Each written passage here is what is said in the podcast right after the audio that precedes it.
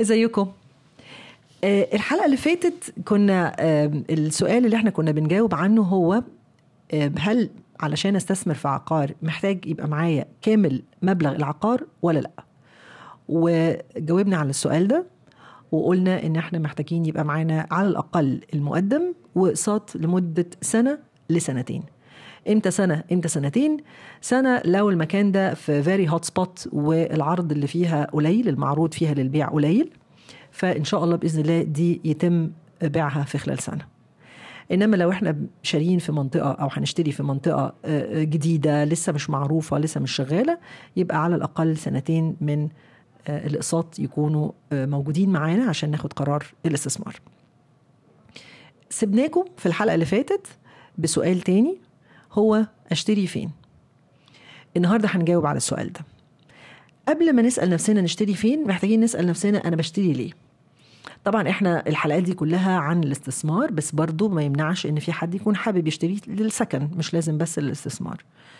آه، لو بتشتري للسكن يبقى سؤالك هيتجاوب عليه عن طريق أنت محتاج إيه في الكومباوند أو في المكان اللي أنت هتسكن فيه. هل مثلا شغلك في منطقة معينة محتاج تسكن جنبها؟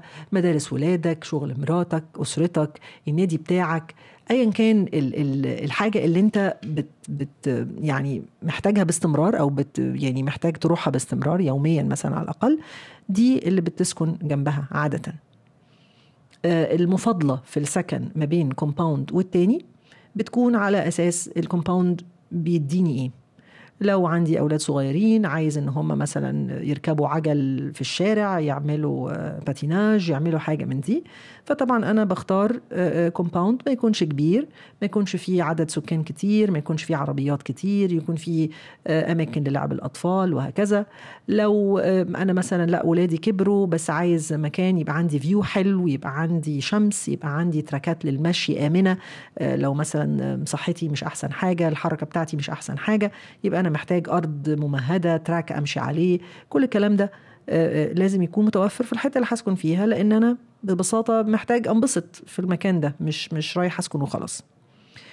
فلو بشتري للسكن الأسئلة معروفة وكل اللي إحنا بنعمله أو إحنا في, في دورنا يعني ك brokers مثلا إن إحنا بنحاول نفهم من اللي بيشتري من المشتري كل تفاصيل حياته. لو سنه كبير سنه صغير بنقابله بنتكلم معاه بنشوف ال style بتاع حياته عامل إزاي مهتم بإيه مش مهتم بإيه بيحب إيه ما بيحبش إيه وبالتالي بنقول له أفضل الحاجات اللي ممكن يسكن فيها. طيب لو المشتري بتاعنا عايز يستثمر مش عايز يسكن هل بناخد في الاعتبارات كل اللي إحنا قلناه؟ مش شرط. إحنا أكتر حاجة بتهمنا لو بنشتري للاستثمار حاجتين مهمين جدا. الابريشيشن appreciation يعني نسبة الزيادة في سعر العقار ودي بتبقى برسنت يعني مثلا أنا لو اشتريت عقار بمليون جنيه وبعد سنة زاد بقى ب 2 مليون جنيه يبقى هو هنا عمل 100% appreciation في سنة.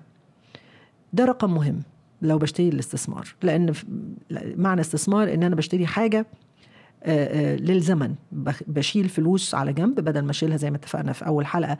بدل ما أشيلها في بنك المليون جنيه هيرجعوا لي في سنة مليون و200 لا أنا هشيلها في عقار هيرجعوا لي في سنة 2 مليون ببساطة شديده وكذلك بالنسبة للذهب برضو نفس نفس المقارنة. بدل ما بشتري ذهب من مليون هيرجع لي بعد سنة 800 ألف. لو الذهب نزل أو مليون و200 أو مليون 300 لا أنا هحطهم في عقار عشان بعد سنة ألاقيهم بقوا 2 مليون. فال appreciation percent أو نسبة زيادة سعر العقار الأصلي ده من أهم الحاجات اللي بنبص عليها لما نكون بنشتري عقار للاستثمار. إيه تاني حاجة بنبص عليها؟ ال ROI ال ROI يعني return on investment. في وده بيجي لنا إمتى؟ لما نكون بنأجر العقار. يعني نفترض إن حد اشترى عقار واستلمه وشطبه أو لو كان متشطب خلاص آه، فرشه أو أجره مش مفروش الرقم بقى اللي هيأجروا بيه ده حاجة اسمها return on investment. زي كأنك بالظبط حاطط فلوس في البنك وبتطلع لك فايدة. هي دي الفايدة بتاعت العقار. بس unlike البنوك أصل المبلغ اللي أنت بتحطه في العقار بيتضاعف. غير لما تكون حاطه في بنك أصل المبلغ بيفضل ثابت وبس بتستفيد بالفوائد. فالعقار الاستثماري بيكون بيحقق لنا الحاجتين دول. زيادة في أصل المبلغ اللي إحنا حاطينه في العقار زائد فايدة بتطلع منه كل شهر أو كل سنة. طيب نقدر نقول يعني as guide كده لما لما حد بي بيطلب مننا الطلب ده إن أنا عايز أشتري عقار للاستثمار نقدر نقول إمتى نكون العقار ده جيد من ناحية ال appreciation ومن ناحية ال ROI إمتى نقول إنه المكان ده صح اللي إحنا نشتري فيه؟ أو بنفاضل إزاي ما بين الأماكن المختلفة اللي نقدر نستثمر فيها؟ بناء على الرقمين اللي إحنا قلناهم ال appreciation percent وال ROI percent ده تقريبا on average العقارات لما تزيد في حدود ال 100% إلى 200% في خلال خمس سنين ده عقار كويس. ولو الفايدة اللي طالعة منه بتحقق تمن العقار بالكامل من خمس لعشر سنين يبقى ده عقار كويس. أشرح أكتر. لو نفترض إن إحنا عندنا أنا طبعا بتكلم على مبلغ صغير عشان الحسابات بتاعتنا ما تكبرش. لو عندي عقار اشتريته بمليون جنيه وأجرته ب 10000 جنيه يبقى المليون جنيه الكابيتال اللي أنا دفعتهم فيه هيجوا لي إمتى؟ هو هقسم ببساطة المليون جنيه اللي أنا دفعتها في أصل العقار على العشر تلاف اللي هو الإيجار الشهري على 12 شهر. عشان يطلع لي في كام سنة؟ هيجي لي تمن العقار. في الحالة دي هيجي لي تمن العقار في 8 سنين تقريبا. ده لو أنا ما زودتش الإيجار لو عملت فلات ريت 10000 على 8 سنين هحقق إن أنا أجيب كل مبلغ العقار بتاعي في خلال 8 سنين. ده كده استثمار جيد.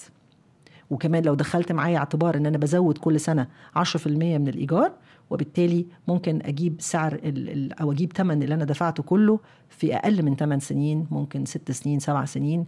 ده عقار جيد جدا. فالرقمين دول هم اللي بيقولوا لنا إن إحنا خلينا نستثمر في المكان ده وفي العقار ده.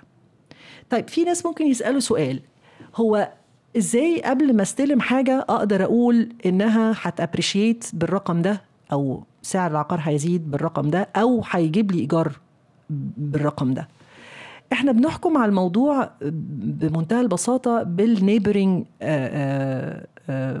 properties يعني مثلا لو إحنا بشتري في compound جديد في وسط منطقة معينة والمنطقة دي أقدم شوية وفيها عقارات وإحنا عندنا الخبرة بقى التراكمية في الشغل في ال market بنقدر نشوف الأسعار في ال compoundات المحيطة دي زادت بنسبة قد إيه إيجاراتها زادت بنسبة قد إيه لأن إحنا برضو بنشتغل في الإيجار.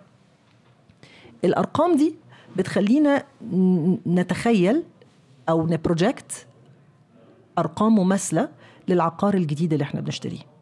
يعني في منطقة مثلا زي زايد مثلا. زايد فيها أماكن كتيرة شغالة compounds كتيرة شغالة وبتتأجر وبتتباع وهكذا. لما بيطلع compound في زايد بنشوف إيه ال compoundات المحيطة ونقدر ننصح العميل بتاعنا إنه العقار بتاعك لو اشتريت في المنطقة دي هيتأجر في حدود ال 30 ألف مثلا في الشهر وهيزيد بنسبة 100% في خلال سنتين وبالتالي هو ياخد الخطوة بتاعة الاستثمار وهو مطمن لأنه في previous example على نجاح الاستثمار في المكان ده. خدنا الاستشارة عرفنا نستثمر فين. السؤال بقى اللي بيطرح نفسه بعد كده هل في مناطق أحسن من مناطق في مصر للاستثمار؟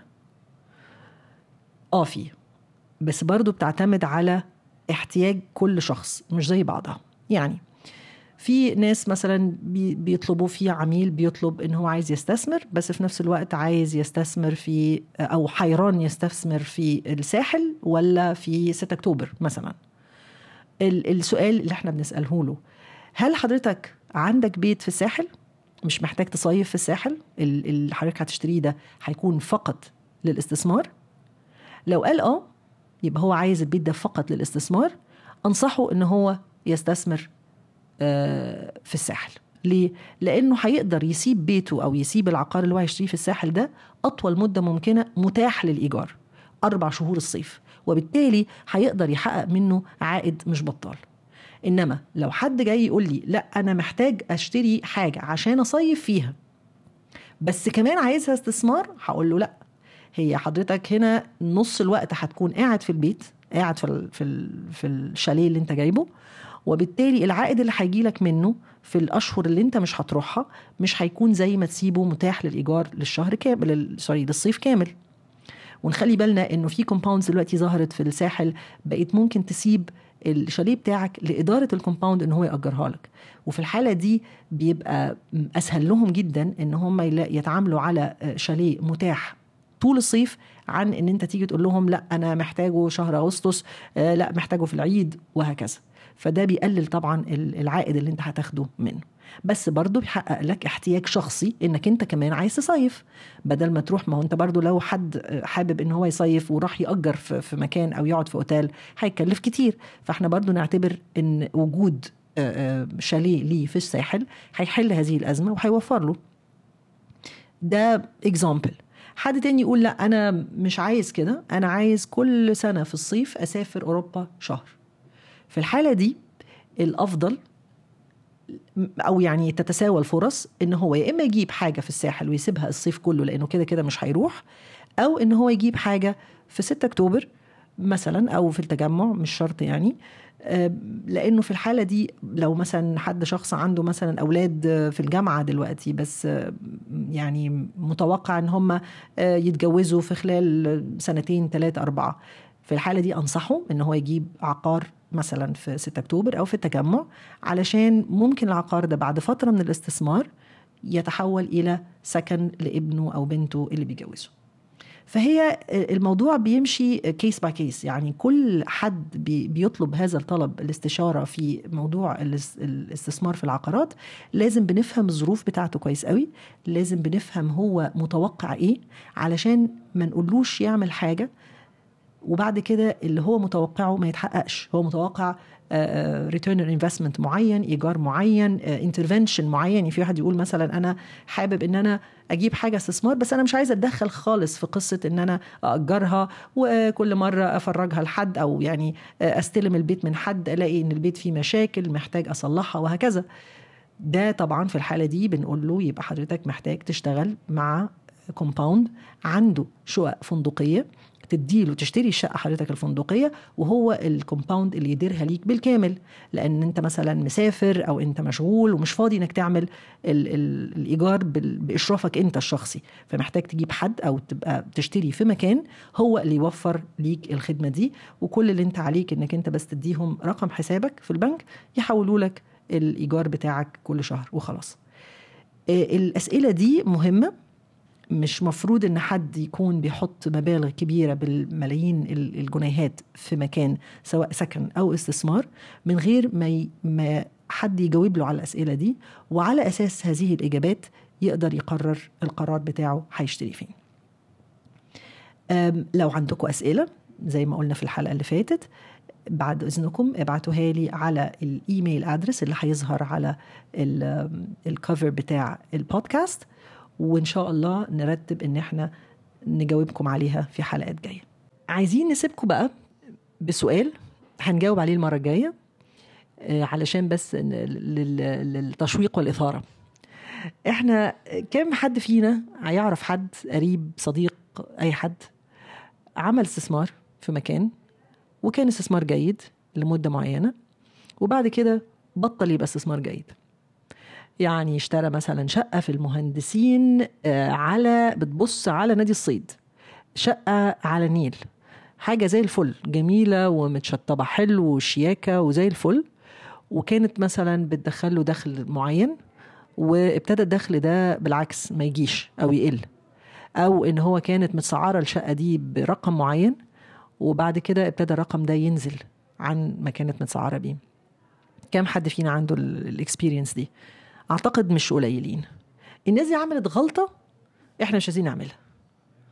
وده اللي هنجاوب عليه إن شاء الله في الحلقة الجاية. شكرا.